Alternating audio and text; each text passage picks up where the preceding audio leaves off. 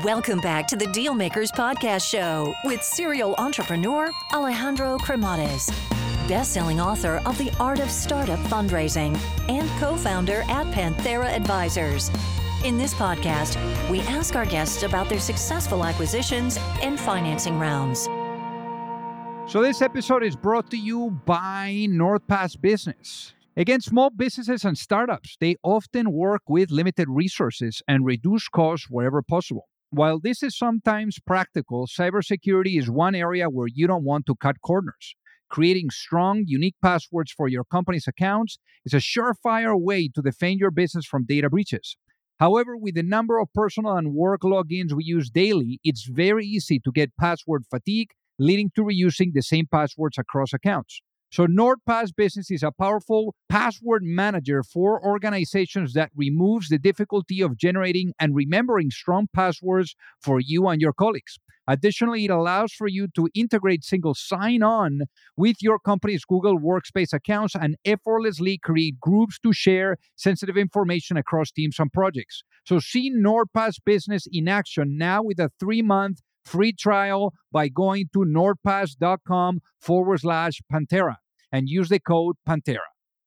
This episode is brought to you by Basecamp. So, Basecamp is a project management and team communication application that has been around for about 18 years and it's used by thousands of companies today. Basecamp is all about simplicity. It is designed to give you and your team the tools you need to get work done. They have message boards, to dos, file storage, chat calendar, and much more. Basecamp is built to help you in getting out of your way and let you focus on what matters. Again, you know, like when you're adding a bunch of people, there's a bunch of files that need to be shared. You need to be effective. And that's where Basecamp comes in. They actually are from the guys that brought to you 37 signals. And really, they help in making decisions simple and also effective. So go to Basecamp. Their pricing is simple and they give you the all, all really the features in a single plan. No upsells, no upgrades. Go to basecamp.com forward slash dealmakers and try Basecamp for free. No credit card required and cancel at any time. Thank you, Basecamp, for sponsoring this episode. Alrighty, hello everyone, and welcome to the Deal Maker Show. So we have a very exciting founder today. You know, we're going to be talking about both sides of the table. You know, on the operator side, on the investor side. You know, we're going to be talking about building, scaling. You know, financing, all the above, all the good stuff that we like to hear. And I think that you're all going to find, you know, the story of this founder very inspiring. So without further ado, let's welcome our guest today, Nikita Shamgunov. Welcome to the show. Excited to be here. Thanks for having me. So, Nikita, so let's do a little of a walk through memory lane. How was life growing up in Russia?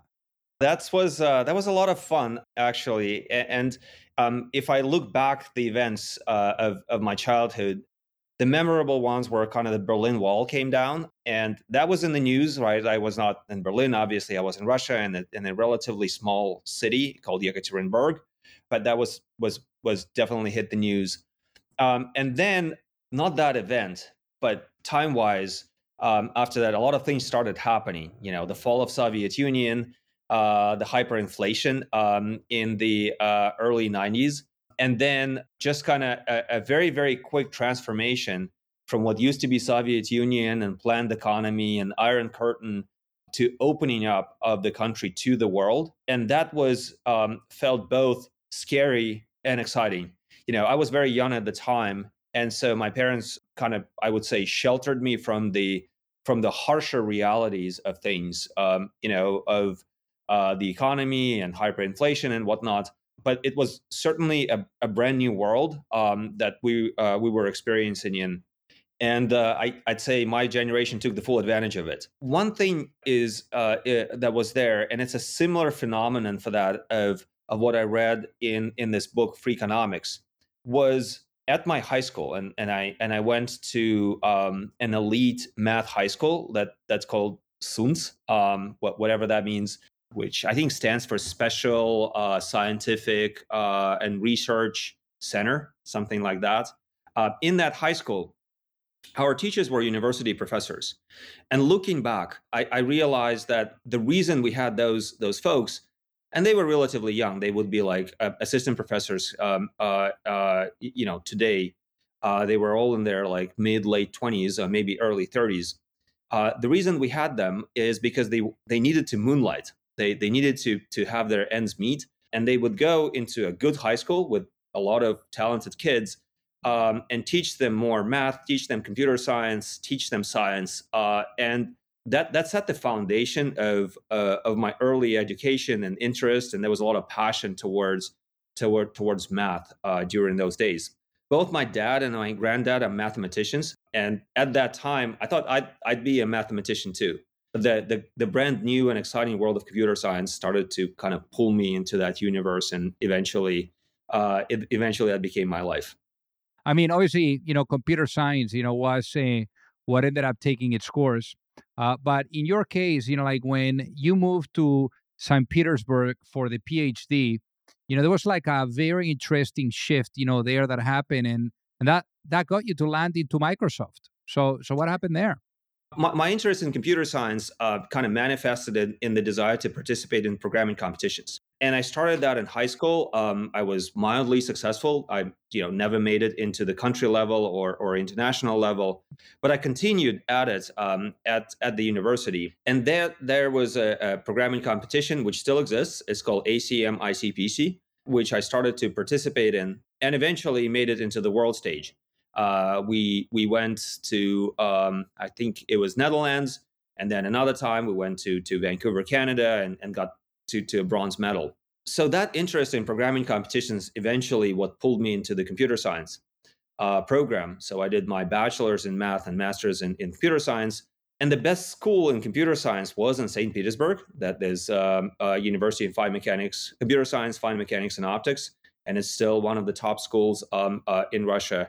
Uh, so just kind of staying on that programming competition train uh, and refusing to grow up, I guess, I, I went ahead and joined that school for the PhD program and moved uh, from Yekaterinburg to St. Petersburg. I was doing PhD and working full time to, again, uh, to, to support myself. And some of the folks at that company joined Microsoft. I was referred there. And post graduation, I, I, packed my bags, which I had one, so uh, uh, and and moved to to Redmond to work for Microsoft.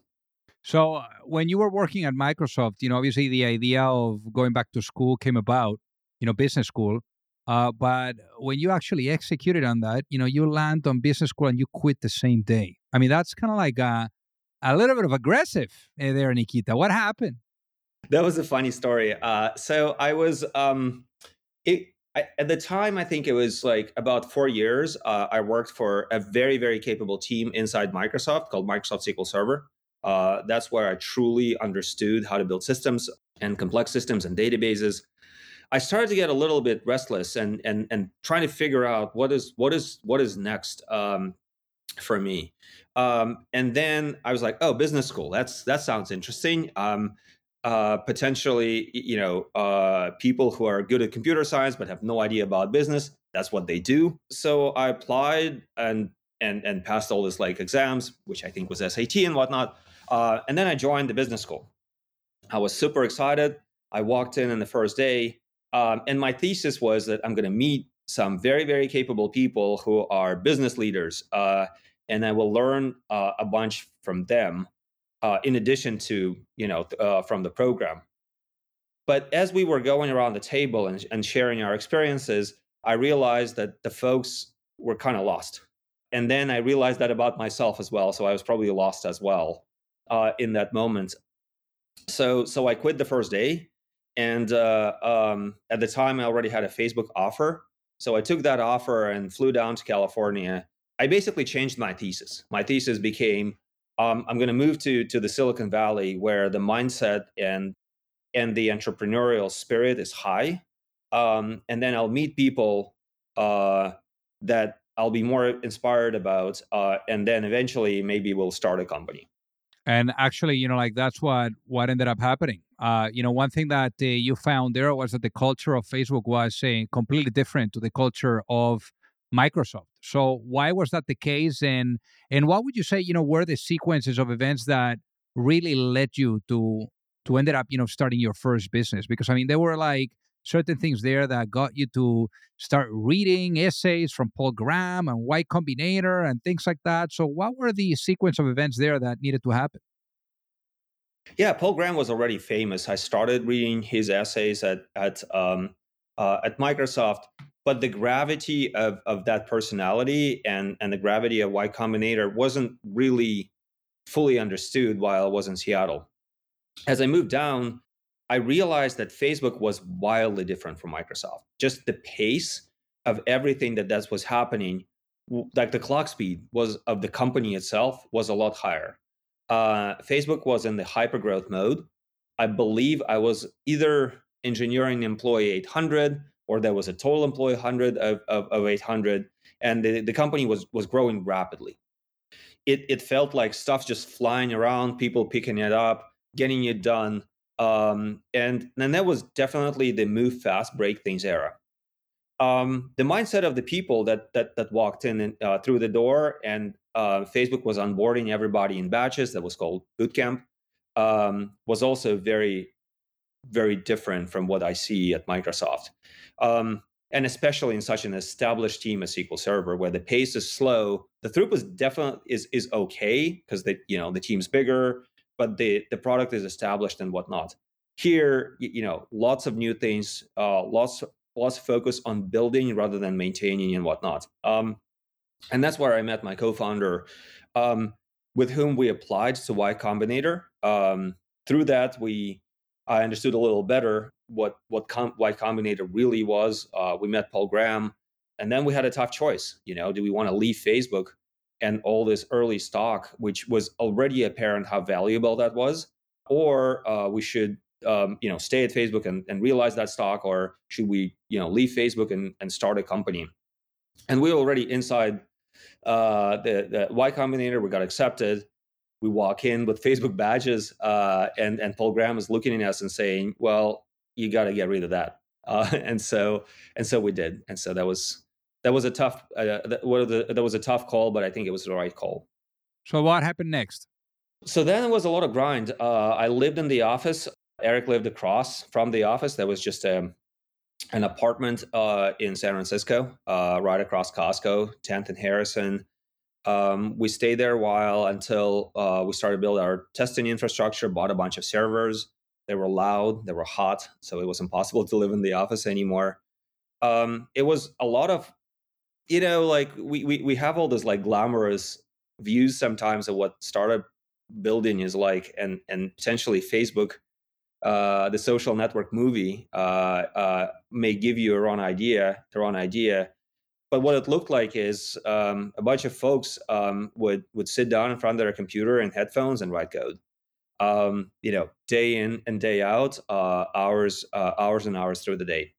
I think we did a lot of things right, and I think we got a few things wrong. Um, I think, long story short, uh, uh, MemSQL that was the company that became SingleStore is now a unicorn company. Uh, it makes close to 100 million in revenue. I believe, uh, and uh, growing really fast. It's on the trajectory to go public. Uh, there's all these billboards and one-on-one. The timing of that is is uncertain because that that you know nobody's going public right now, but um, it certainly is getting yeah. to a position to to do so. And what ended up being the uh, business model of MemSQL? How does the company make money? Yeah, so and and and that's uh, that's really what what's so interesting. Uh, and now that I'm in venture, I'm thinking about those things um, a, a, lot because whatever model you choose, and I'll explain what the model of MemSQL kind of is and was, comes with with with a particular with a particular territory and, and a particular way of of generating business. Uh, SingleStore, you know, we renamed MemSQL to single store because over time it wasn't it was not longer in memory and it was not longer just SQL. So we were just basically our, our name was misrepresenting what what we were, and so we changed it to single store. The business model is uh, and it's an enterprise focused company with average sales price um, in the high tens, uh, low hundreds of thousands of dollars a year, and it finds its customers by by establishing what is called an enterprise marketing uh, which is a combination of you know ad spend and account account based marketing and uh, uh, attending enterprise events collecting small number of high quality leads, pushing those leads through the process, through the funnel, and that revenue comes on the other end of it.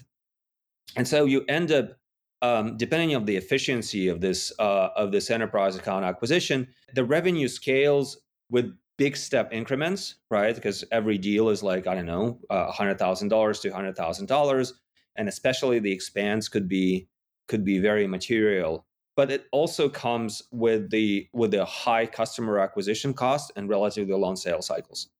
So you don't need a lot of those deals to build uh, a, a significant business, but those deals are hard to get and uh, it, it, takes a lot of energy and, and then push of the company to uh, to keep growing in the high pace. Got it. Now, now in this case, you know, for the company, how much capital that you guys raise in total? I need to check, but it's in the in the three hundreds, uh, three hundred millions range, and especially the later uh, the later rounds are all hundred million dollar plus.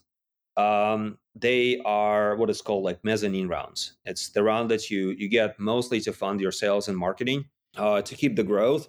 And and the bigger your base is, right? The uh, the, the harder it is to grow because now if you want to grow to 100% now you need to add you know it took all that time for you to get to 100 million and now if you want to keep growing at a very high high pace like you now only have a year to add another 100 million dollars so it's it's it's an expensive proposition, but that's what the name of the game is uh, to to building a um, a high quality enterprise business.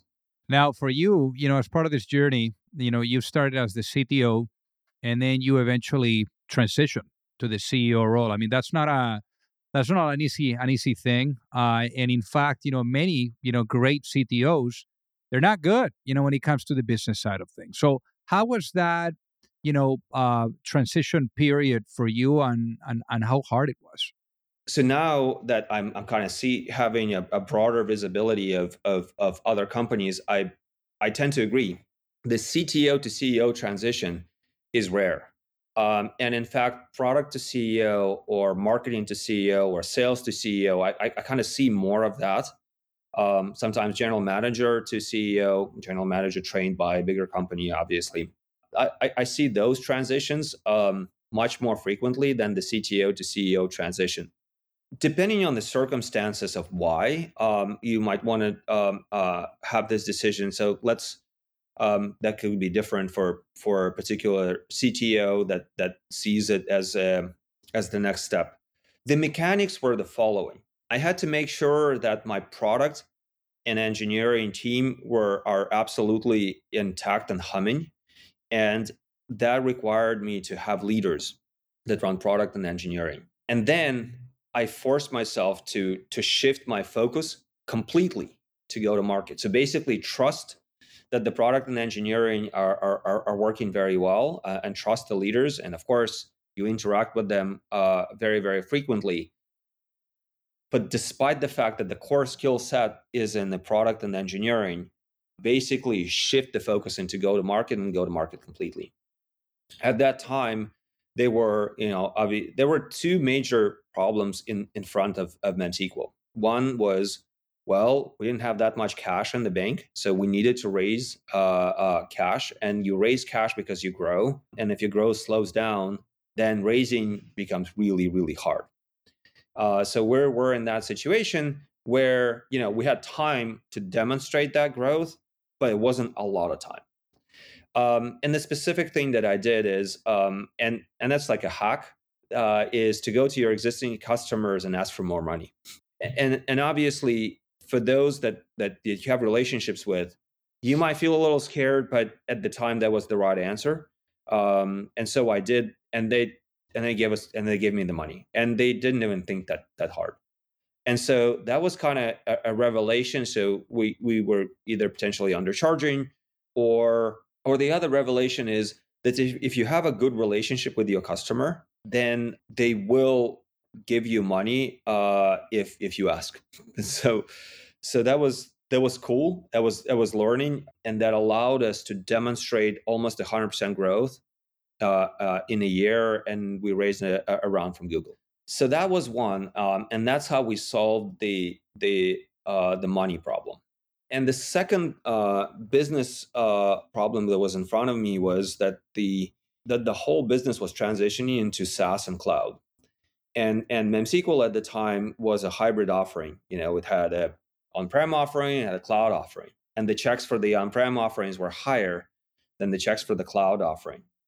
But it was clear, already clear at the time that that's where it's heading. It's heading to the cloud, uh, to to all managed offerings. And so now looking back, it's like, okay, of course, like who, who cares about on prem? Nobody cares about on prem. Everybody cares about cloud. So that transition turned out to be harder than I thought. I thought it was, oh, it's just code or it's just technology. But turns out um, having a SaaS company is an architectural change, both in the product, but also in the DNA of your company. You know, in one world, you don't have DevOps. In the new world, you have DevOps uh, and SREs. In one world, you care about uh, you know installation um, and then you support that installation with your, with your sales engineers uh, in the other world that is given you push a button and you get it and so and so the composition of your uh, of your company is different and you start with your management team one of the one of the books and i was voraciously reading at the time uh, one of the great books i read uh, was only paranoid Sur- uh, survived by andy grove where Intel was going from memory to CPU. And Andy was coming into his management team, looking around the table and realizing that he doesn't have software people on the staff team. And then uh, once the decision of going hard off the CPU was made, he had to change his management team. And then such people changes are always hard, right? Because you know somebody could be you know in that case was a hardware you know memory expert and the, the new dna should be software expert and you need to to forge new partnerships um, with software companies and before that you had to forge company uh, partnerships with, with hardware companies so in very very similar process when you transition your company from on-prem into the cloud your partnerships are different your team dna is different your staff your staff team has to be different and it took longer it took longer it took SingleStore longer than i thought i thought it would be like a quick one year transition but it took years uh, today, SingleStore is decisively a cloud SaaS company, but again, it took a long time to get there. So we'll get back to our conversation in a minute. But if you're an entrepreneur or a sales leader, you want to listen to this. Let me tell you about Wingman. Not, no, no, not Tom Cruise. Wingman is a conversation intelligence tool that helps folks like you coach and scale up their sales teams really fast, really easy. Now, I know you know scaling is not just about hiring. Getting the team up to speed can be the real speed bump. Well, Wingman can help you in getting that. It lets you build call libraries with game tapes relevant to every sales situation, complete with highlights and notes, and it's asynchronous. I mean, repeatable sales training engine. Not just that, Wingman even helps during sales calls with contextual battle cards and monologue alerts. The great thing about Wingman is that it plays nice with all your existing tools like Salesforce, HubSpot, Zoom, Teams, and Google. It even syncs up with Slack so you don't have to log into your CRM all the time for deal updates. So head over to trywingman.com to give it a try. That is T R Y W I N G M A N dot com. It's just the wingman your sales needs to really predictably beat revenue targets quarter after quarter.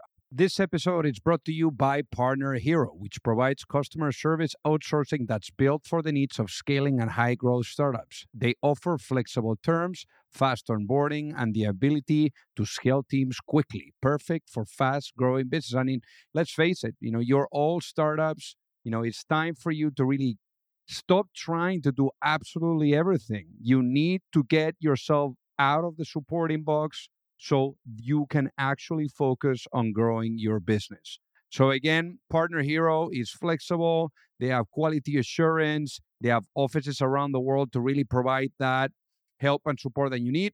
And if you're ready to bring in outside customer support help for your startup that feels like it's part of your existing team, then check out Partner Hero. Head over to partnerhero.com forward slash deal makers to book a free consultation with their solutions team and mention that you heard about Partner Hero from Dealmakers and they'll waive the setup fee.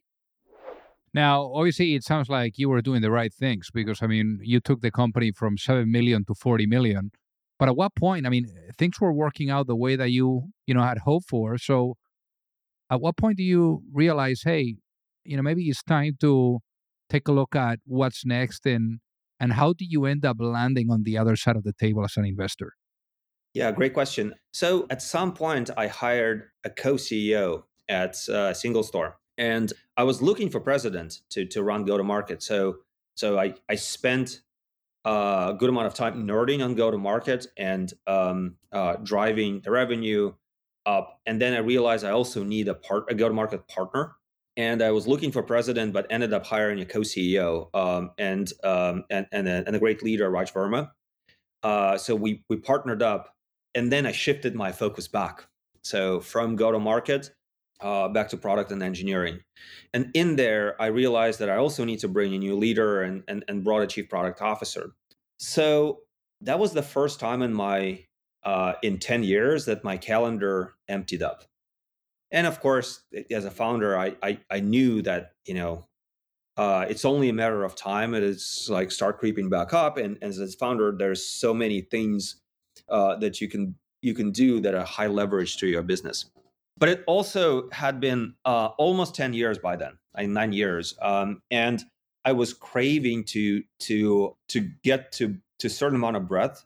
Because um, when you build a company, you're looking at the world through this through the keyhole of uh, and what everything that's surrounding you is is is your company and your team and and, and whatnot.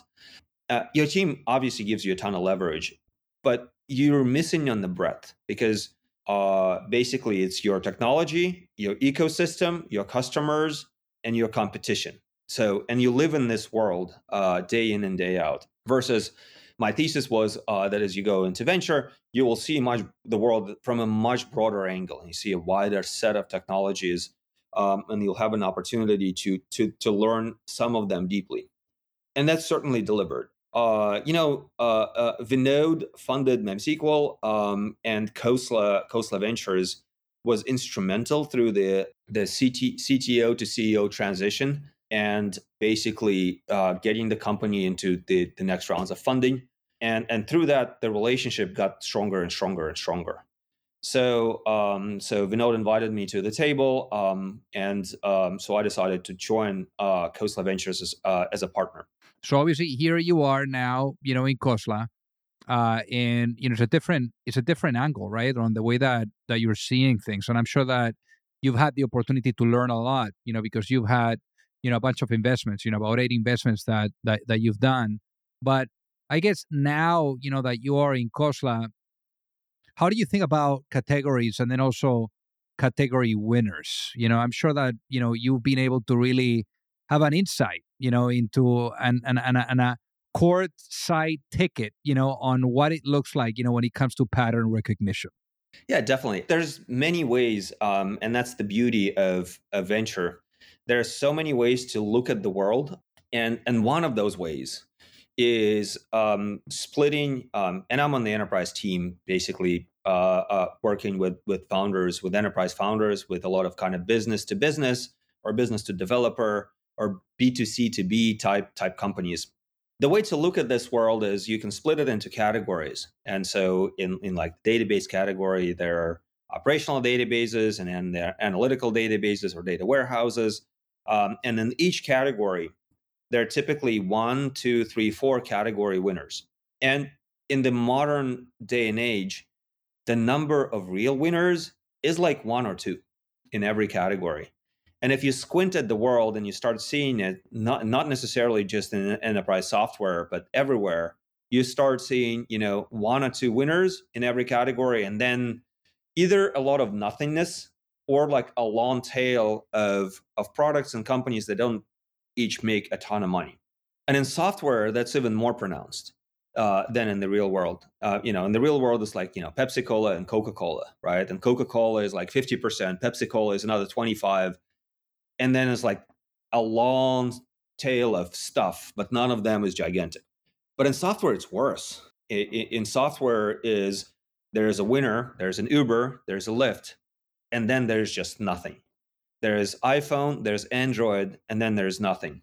And so, what this means for venture, um, and there are particular reasons for for this dynamic in the technology world, and that reason is mostly because of the the incremental cost of an extra copy of software or service is zero, right? And so once someone someone is winning, they can suck all the oxygen out of the category and and and kind of completely proliferate and dominate the category.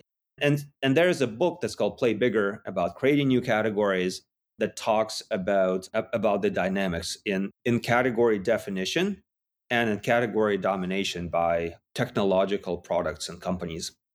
Um, and so once you take that lens on the world, the question is, you know, is it a category leader, and is this an opportunity? Is there an opportunity to become a category leader? Always, always comes in, and usually every now and then there's also uh, a, technology wave that is coming in and, and sweeping through all the categories and giving you know our world the, the, the world of entrepreneurs an opportunity to redo things from scratch.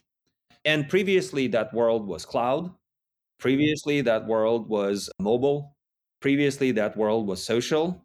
And then you know previously that world was like the internet and then again periodically either a new category gets created cloud or mobile or whatever and it comes either certain technology or or uh, or innovation or disruption that that really uh, gives you an opportunity to change the architecture of each category. And once you change the architecture, it's a new product can be built.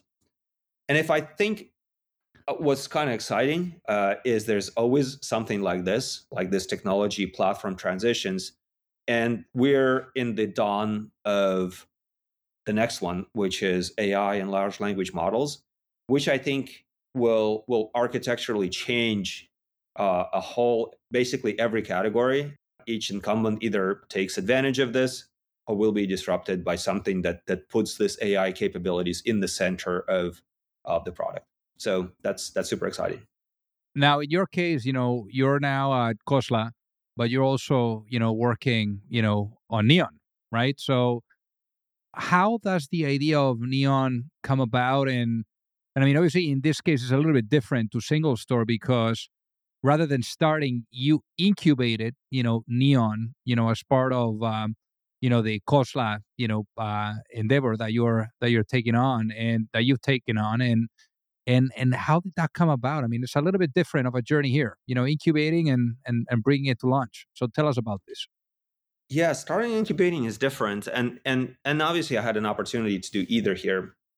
Um, one of the uh, competitors for single story Snowflake, um, and Snowflake was uh, an incubation from uh, a firm, from a venture firm called Sutter Hill Ventures, uh, and this particular individual called called uh, Mike Speiser. And through that competition, I I learned, and obviously Snowflake is much bigger than SingleStore. Through that competition, I learned uh, about about some of the incubation playbooks, obviously observing from the outside in. But recently, I actually, uh, you know, met Mike and we sat down and we had a conversation uh, about incubations as well. So there is a particular playbook. Uh, if you go online and Google Mike Speiser incubation playbook, you will you will find um, some information about it. Uh, and the shiniest incubation out of Sutter Hill is Snowflake. I actually thought about this idea and this company incubation or starting um, doesn't matter for for about five to seven years, at least five. And, and, and I was finding myself in a, in a similar place as, um, I don't know, Tony Fadell, as he was thinking about building Nest thermostat, but he was busy. He was busy building iPod and then iPhone. So obviously Tony was on the on the journey of, of, of changing the world with Apple. But he had this idea about the Nest thermostat on the on the back of his head, and he was hoping that somebody will go and build it, but no one did. And so with Neon, I ha- I was in a similar boat. I was thinking about, oh, you know, unlike this um, enterprise focus uh, uh, of SingleStore and and chasing scale out workloads like big scale workloads, which bring a lot of dollars, but there are not as many of them. Can we build a, a developer first technology that people start building their applications with? And I couldn't I couldn't build it at uh, at SingleStore because it just didn't make sense for SingleStore to do that. Um, the architecture of the product and the company was already set. And with Neon, it's another database company, but um, uh, uh, you know the architecture of the product but also the architecture of how it goes after uh, after its users is very very different. And it was um, you know again it was impossible to to change that at SingleStore. So I walked in into Khosla and said, Vinod, we should incubate this. Um, and, and, and Vinod is like, yeah, you know, what do you need? And just a, a, a few months later, I put together first a slide deck, then a team. The difference between starting and incubating is when you incubate, you you can really engineer uh, your your founding team, and in the process of that engineering of the founding team, you have the the power of the venture firm behind you, uh, and that comes down to recruiting. That comes down to continuous debate about you know should we do A versus B versus C and how. And you also have a brand behind you. So engineering the the company DNA, um, and and Vinod likes to say that the team you build is the company you build, not the other way, was our kind of joint uh, effort and joint endeavor in the beginning, in the early, very, very early stages of the company. In return, uh, Ventures has an unfair ownership compared to all the other funders uh, into the company, and and that's what the trade off of of the incubation uh, versus starting um, uh, versus starting is. Since Neon raised fifty four million dollars, um, you know, Khosla put five initially, um, and now the company has raised uh, you know fifty four million dollars from you know, Khosla, Founders Fund, uh, Elad Gil, um, General Catalyst, uh, and GGV, and, and each one of those uh, investors, and, and, a long tail of angels as well. And each one of those uh, investors is fantastic and, and bringing a lot to the table. But again, the original kind of hatching the company and you know engineering the company DNA uh, was happening here at Khosla Ventures. So Nikita, imagine you go to sleep tonight and you wake up in a world where the vision of neon is fully realized. What does that world look like? First um, every app in the world needs a database. And it's a no-brainer and no regret move to create that database on neon. And so what is neon? Neon is serverless postgres uh, postgres is that you know very popular database technology that existed for, for many many years that is incredibly popular in developers and outside of the top five databases in the world, Postgres is the only one that's growing. So everybody else is shrinking their mind share and, and market share. So MySQL, Oracle, SQL Server, those are the top three, then Postgres, then Mongo. Out of the top five, only Postgres is growing. And Postgres doesn't have a home. Like there's no company that's behind Postgres. It's kind of like Linux. It's a truly community led effort. As a matter of fact, it's even more decentralized than Linux. So Linux has Linus, uh, and Postgres has a, a, group of committers that are decentralized, and you know they're making decisions of what goes in and what goes out. And the developer experience uh, is what makes that a no regret move to take your uh, when you need a database uh, to go and create uh, one on Neon, and that's a combination of how easy it is, what the economics are, how how how how cheap it is. Well, not necessarily cheap, but like how economical it is, how convenient it is, and how reliable and robust it is. You also might be thinking, you know, we had Git as a source control system, um, but it is an absolutely no regret move to put your Git repo on GitHub right now, right? And so this is what we're building. Uh, we're building a GitHub like both experience, convenience, uh, and kind of economics of putting your Postgres workloads on, on, on Neon. Um, and it has been grow, you know, doing very, very well. Not only we raised 54 millions in in 16 months, but you know, raising this much money is only possible if you're demonstrating traction. Uh, so there's already 11,000, 11,500 as of today uh, databases on the platform. It's growing rapidly. Lots of partners are coming on board. So unlike SingleStore, we're having this kind of groundswell coming in. There's a big question how much money we'll be able to generate but we have so much cash and, and so much growth so we can stay in that state for a long time to just kind of proliferate around the world um, again driving towards that kind of github like vision of becoming the default platform uh, for postgres workloads to start but then for every database workloads in the future nice now obviously here we're talking about the future. So now I want to talk about the past and learning from it. So if you were to go into a time machine and uh, let's go, you know, bring you back in time, you know, perhaps to that moment that, you know, you were thinking about starting this. If you could go back and give yourself, I mean, start starting SingleStore, sorry, your previous company, if you could go back and and give that younger self a piece of advice for launching a business, what would that be and why, given what you know now? I think the hardest lesson of SingleStore was building hybrids versus building the future. So I, I think that you know eventually we we found ourselves realizing that the business is in the cloud um, and the hybrid and the on-prem part of the business um, is more of a liability than an asset but we had to treat it as an asset because most of the revenue was there um, and and that transition is is a is a really really tough transition you will either stay forever hybrid and that's the right thing to do but in technology, it rarely is. Once the technology gears shift, you find yourself is in this like absolutely new world. And so you don't want to find yourself selling pagers in the age of iPhones. And in every category there, you have your own pagers and you have your own iPhones. And, and it means yeah. something different uh, for every category and for every product that you're building. Yeah, I, I mean the, the biggest the biggest realization is is to build new and build the future be uncompromised on the purity of what you're building. You may get the future wrong, you may get the timing wrong. Uh, but if you want to succeed in it in a very, very big way, you got to build the future and, and kind of only the future. And the rest will kind of, um, you know, pull yourself if you if you get the fu- if you got the future right and if you execute you know kind of relentlessly.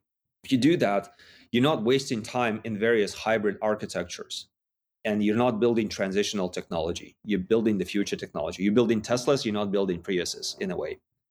Um, and, and numerous examples i can name where where this approach is the right approach and because the world is so big there there you know there there are counter examples for that as well i think it's just it's a lot more fun to build the future too yeah no kidding now for the people that are listening you know that want to reach out and say hi what is the best way for them to do so so Nikita at khoslaventures.com as well as Nikita at neon.tech are, are the, the best ways to to to get me. Uh, I'm also on Twitter. Yeah, I'm also on Twitter. So, so do follow me on Twitter. DM me on Twitter. DMs are open. And what's the handle on Twitter? Uh, Nikita Base.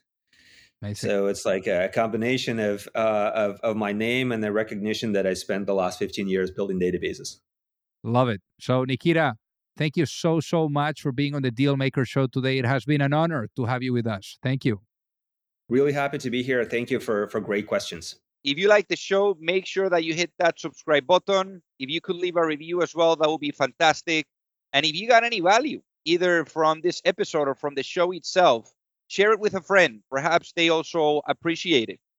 So also remember that if you need any help, whether it is with your fundraising efforts, or with selling your business, you can reach me at alejandro at pantheraadvisors.com.